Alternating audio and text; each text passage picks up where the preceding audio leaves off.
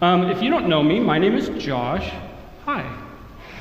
Nice to, uh, well, I guess, be seen by you. Um, but if I don't know you, I consider that a problem. I would like to know you. So if you don't know me personally, maybe even if you're like, yeah, I know you're Josh, because you stand up here and you say that every time. You're like, hey, I'm Josh. But I don't actually know you, I would love to get to know you. Uh oh. Okay. Luke's going to rearrange it even further.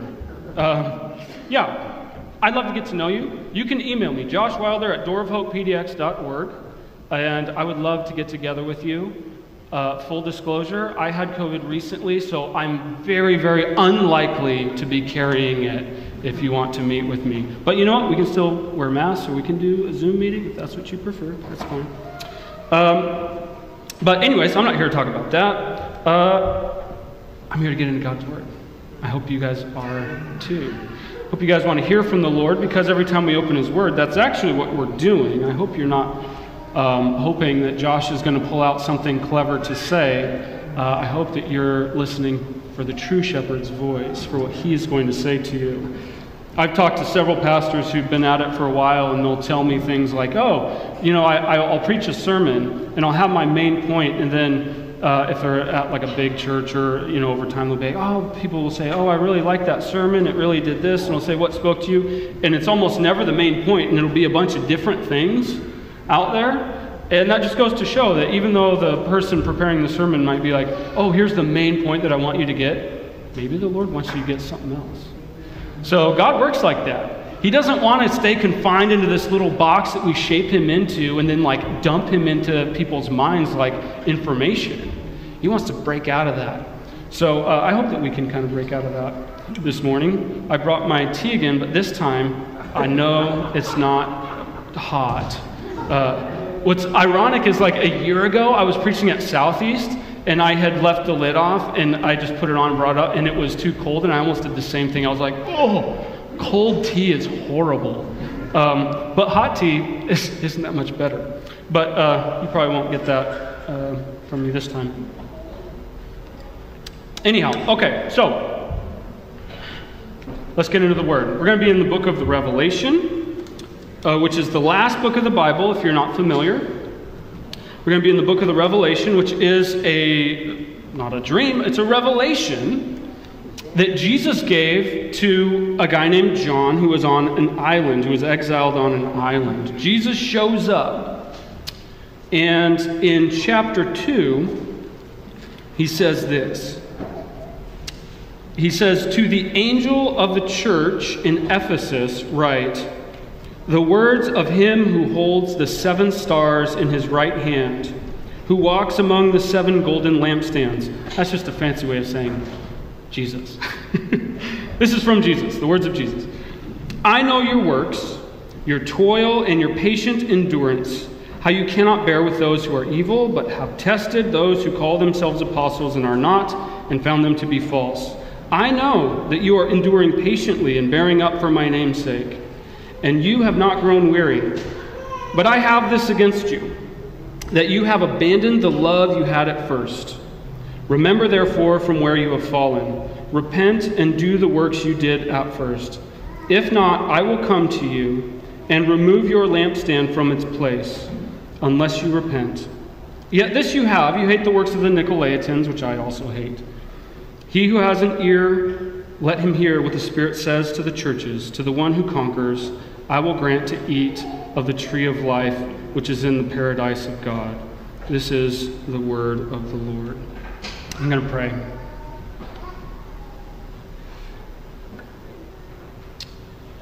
This is an ancient prayer.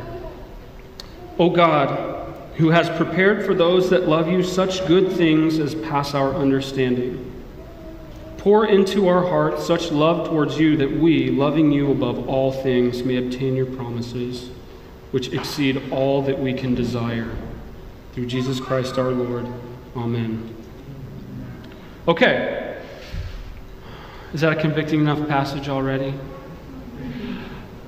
This, uh, this is one of those opportunities that I have to, to sort of preach outside of the sermon series and kind of go with what's on your heart. So this is kind of terrifying for me um, because as I was preparing this sermon, I was really cut really uh, deeply over and over again as I was meditating on this passage. And the fear for me is that either. Um, Either I will dumb that down because I'm afraid of what you think of me if I express myself emotionally, because I have the irrational belief that uh, it is shameful to express yourself emotionally in public. Um, or I have the fear that uh, in, in, in doing so, I will actually prevent you guys from feeling and hearing God has to say to you. So pray for me as we go along. This, this sermon isn't going to be like our usual sort of exegetical one where we do like heavy on exegesis, where we're like unpacking every verse of the text, and then like a little tiny bit of maybe a little bit application at the end. I'm actually going to do the opposite, where it's going to be a little bit of like, here's what's going on, and then a lot of application.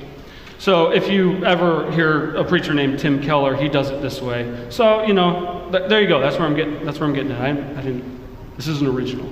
Uh, but there's, there's basically three, three things I want to say. Here's the roadmap for you three things.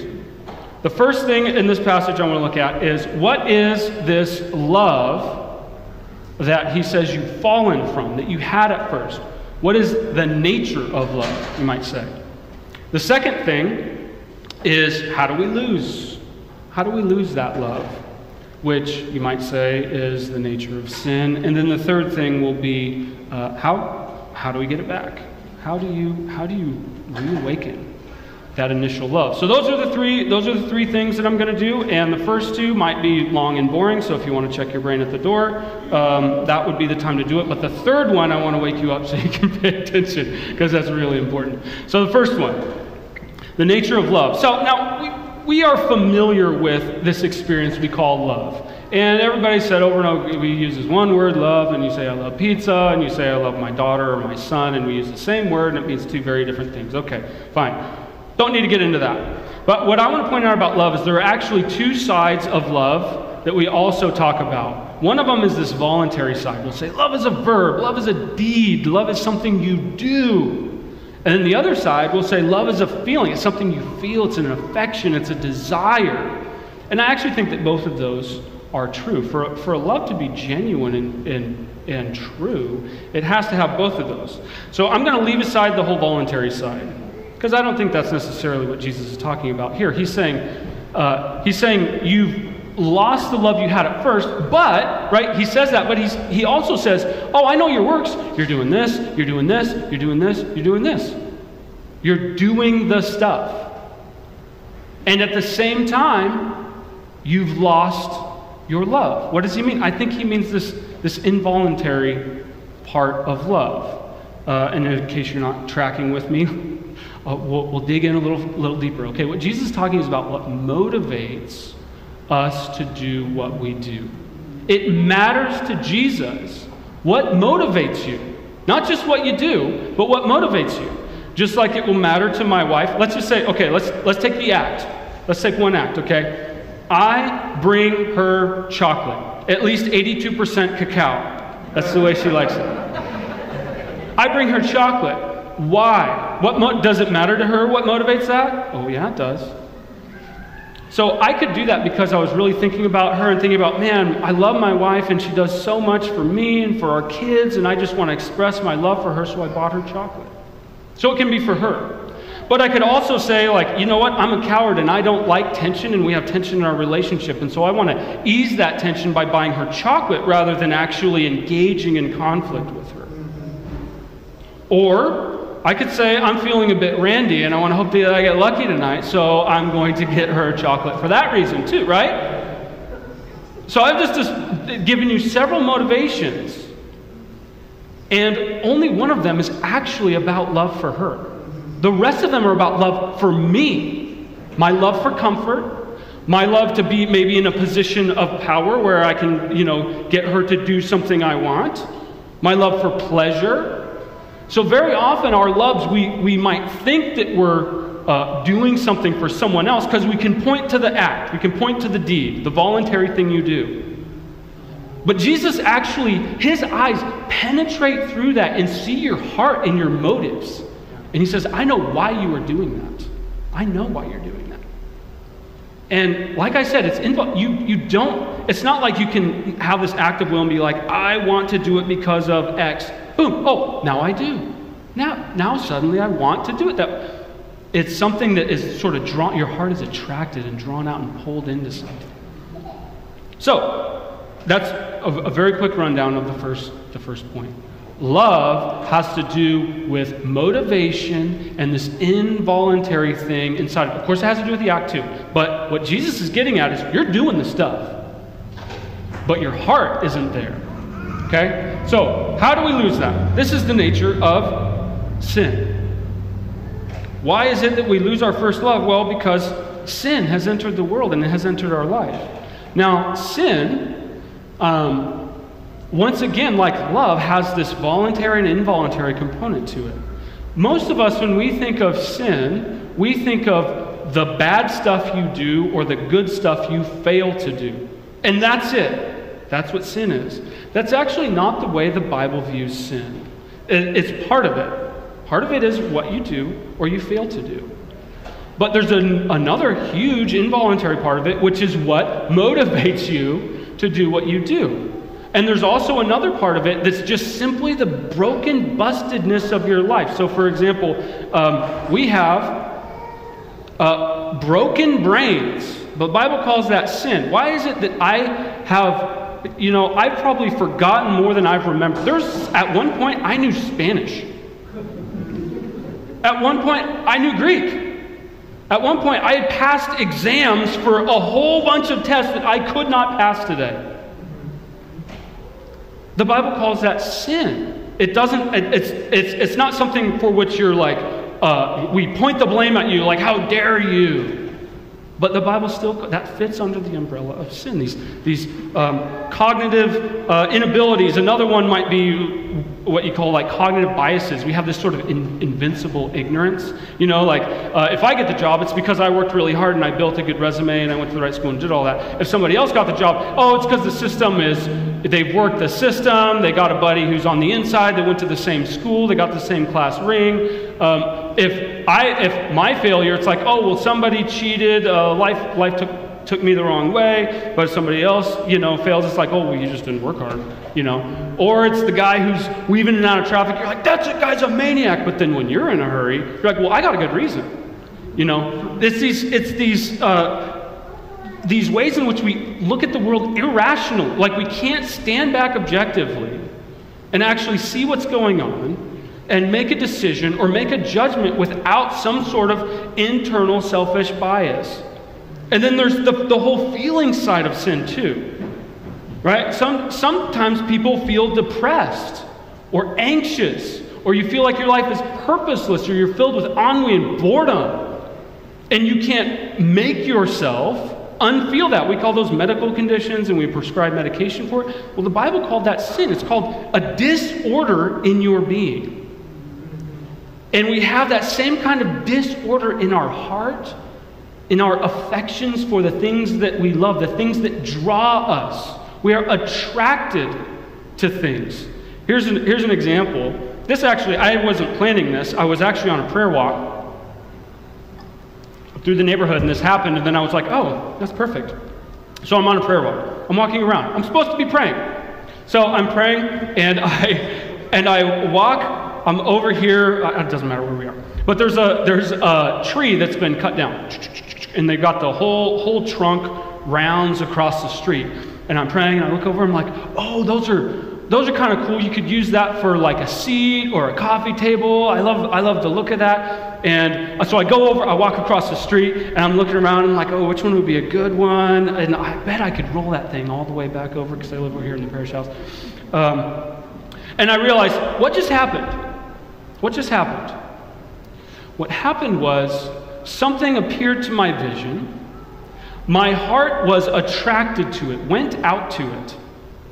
Then my will was activated and followed my heart to go over and look. And then my mind started justifying the reasons why I should have it. And I start thinking about, like, oh, well, that one's too small for a coffee table. That one's too small for a chair. This won't really work. But, you know, maybe someday I'll, I'll find a reason to have this thing. I'll, I'll find it. You see how the mind is working way after your affections. Like you, you've already drawn out. And what am I supposed? What am I doing? I'm praying. I'm praying. Do you see how sin affects our affections so that we either love things that aren't good, we're attracted to things that aren't good, or we are attracted to things that are good, but in a disordered sort of way. We choose a good thing over the best thing, good thing over the better thing over the better thing. You know, it's, it's not wrong to have, uh, in, in, in a sense, a love for yourself in the sense of like, I'm going to exercise, I'm going to eat healthy, I'm going to eat. But when that comes at the expense of love for other people, love for God, you see how it's not a bad thing, it's a good thing in the wrong place. It's a disordered love. Now, some of you are tracking uh, with me, you might be having alarm bells going off in your head right now, going, wait a minute, how is it sin if it's involuntary? How, how can I be held accountable or held culpable for things that I feel, things I'm attracted to, and I don't get to, I, I don't get to choose to not be attracted, you know, like it's not a choice for me to make. So here, let's do this. Cilantro lovers, Anyone? Okay. Cilantro haters? Anyone? See? Okay. Now, you all made the choice, right? You guys decided in your head, you're like, I'm going to like it or I'm going to hate it. No, you didn't. You didn't. It's just something that's in, in your makeup. If you don't like cilantro, it's part of the fall. Okay, just saying. it's part of sin. Here's my point. Here's my point in, in talking about uh, these sin being these sort of disorders that you don't have control over.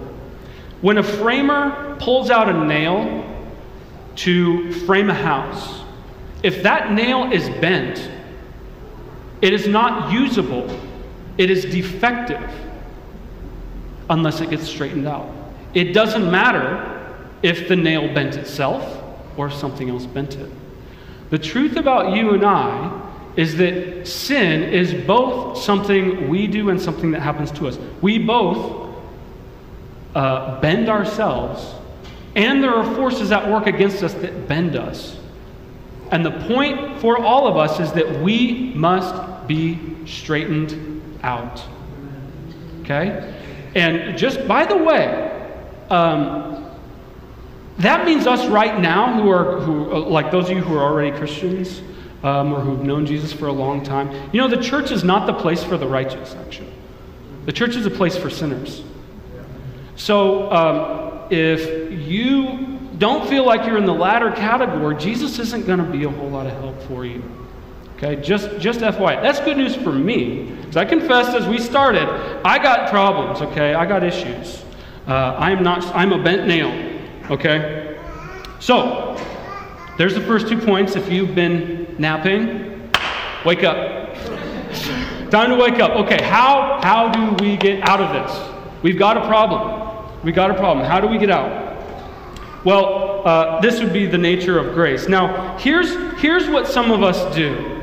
There's almost a cottage industry about this. Here's what some of us do. Okay, buckle down, try harder. You're already doing it, do it better, do it more, faster, stronger, whatever. Do it more. Better get up my spiritual disciplines, better dedicate more time to prayer, come to more services, serve in the children's ministry, whatever it is. Um, maybe you should serve in the children's ministry, regardless of your motive. But, uh, but that's kind of like our impulse is like, okay, there's a motivational talk. I'm kind of sucking. Josh is saying that I kind of suck, so I need to like, I need to get at it, you know, double down. It's actually not what I'm saying. That's not what Jesus is saying. So Jesus, Jesus, his prescription is not, okay, here's your condition. Now what you need to do is try harder. He doesn't say that. He says you're already doing it. You're already doing it. It's not trying, it's not trying harder that you need. What he says to do is remember from where you have fallen, which means you were at a higher place than you are right now. By the way, we have this idea, and you can feel free to disagree with me. I hope somebody gets a little heated under the collar when they hear me say this. Very often, when you come into the church, we think of this term justification, like when you first come to Jesus. And then after, after that, it's all sanctification, meaning you come to Jesus because you need him and you're a sinner. And then once you, you get baptized and you reach that point, at some point you transition into sanctification, which is where you start doing all this other stuff. You start hopping and jumping and getting into the spiritual disciplines and doing all that sort of thing. I actually uh, disagree with that. Uh, sanctification is just the word we use for ongoing justification. You want to know how you grow in grace? You want to know how you grow in Jesus? It's by returning back, it's doing this, going back to where you were in the beginning. The love you had at first. The way up is by returning, because the only way up is for Jesus to carry you. And the only way for him to carry you is if you let him.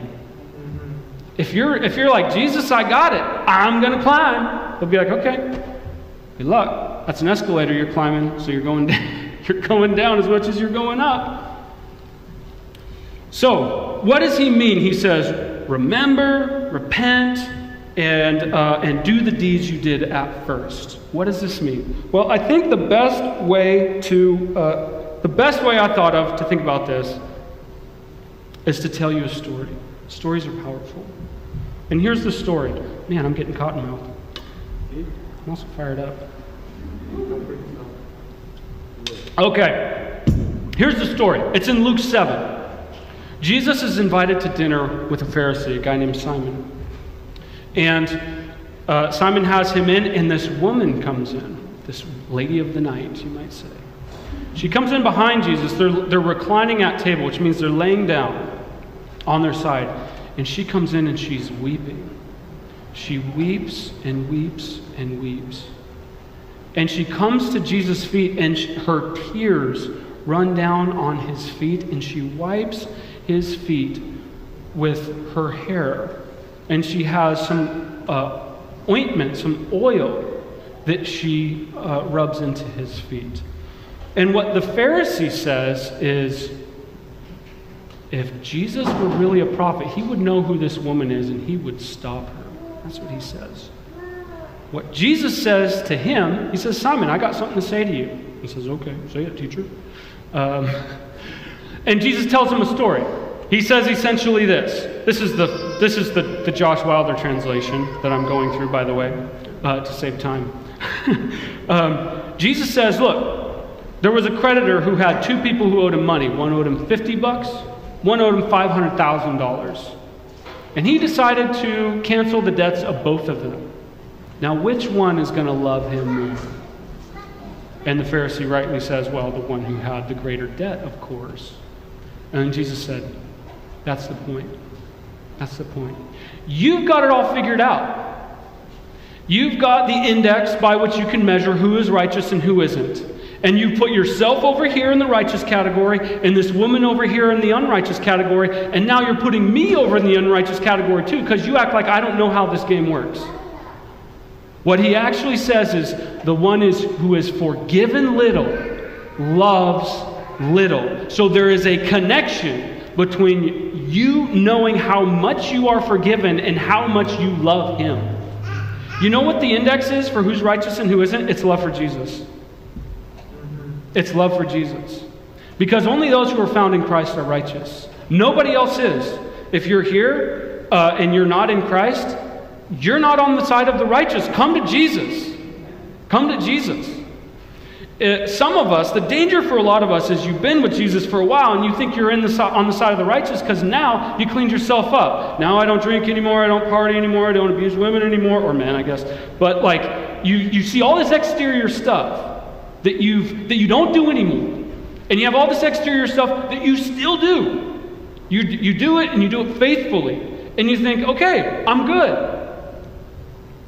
But that's not the way you see if you're good. It's love for Jesus. Do you have love for him? This, this story I just told you, I was looking for, uh, for, for paintings or, or uh, works of art about it. Um, because sometimes, you know, the, the, this old saying, a picture is worth a thousand words.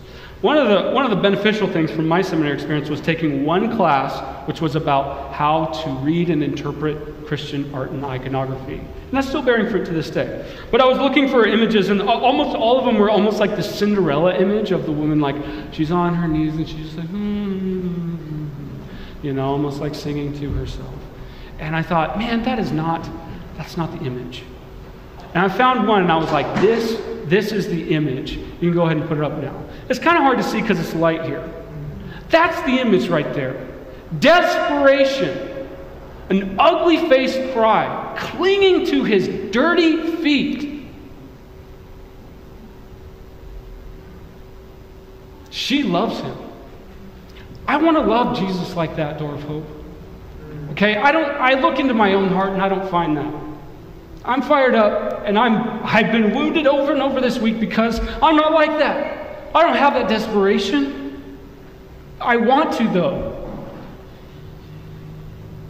I want to take his feet and smash them into my ugly face that's crying and see those scars, see those scars in his feet from where he was nailed to the cross for me because of my great sin. Both what I've done and just who I am, what I failed to do, who I am, the fact that I don't love him, I don't love others, I love myself. I want to love him like that, and I want to feel his hand on my head. You know what the truth is? The truth is that most of the time, me, and I assume all of us, we figured out how to live not from our heart, but from our exterior habits and behaviors. We learn to live out of that. And in doing so, we hide who we really are. And Jesus sees that. The thing is, if I truly lived out of my heart all the time, I would be an adult toddler, right? And that is insufferable for everybody. Toddlers are actually being more genuine human beings than the rest of us. The truth is, if we live like that, if we actually live like that, we would be utterly rejected and unfit for society. And that's how that woman was. Everyone told her, You are rejected and you are unfit for society. But she saw Jesus and he said, I love you. I don't reject you. I see all the way into your heart. I see all of your problems, and I don't reject you. That's why she loved him. Do you see in your own heart how much you need Him? How you should be utterly rejected? But you're not. Because of the great love with which He has loved us, Paul says. Because of the great love with which He has loved us. He has made us alive in Christ. By grace you have been saved, and has seated us with him in the heavenly places, so that for the coming ages and ages he might show to us his immeasurable richness and kindness in Christ Jesus. That's Ephesians chapter 2. Go read it. This is an image of remembering your first love of repentance and do this is the work you did at the first. If you lived in darkness before you came to jesus this is what you did. This is repentance. So that's my charge to you door of hope. I know i'm getting a bit wild and out of control compared to my usual composed self up here. But my heart's on fire okay? I'm i'm i'm back from COVID, I'm back from St. Louis, I'm back from a long break, and I'm ready to be on fire for Jesus. I want to start a wildfire around here. I want to see Jesus high and lifted up. Here's the deal one last thing, and then we're done. Our loves are disordered. We love the wrong things, we love things wrongly ordered. You know what, what God is like? God doesn't not only doesn't have that problem, God has one love. One love. It's not divided. And it is directed at you and at me. He doesn't get distracted by the logs on the, across the street. He has one love. And that same love he has for his son is the same love he has for you and I. It's the same love he has for his creation. God is not motivated, doesn't have mixed motives inside. He's got that one. His motive is to share his glory and share his love with his creation. So, I'm going to pray, and then uh, the musicians will come up and we'll enter a time of worship.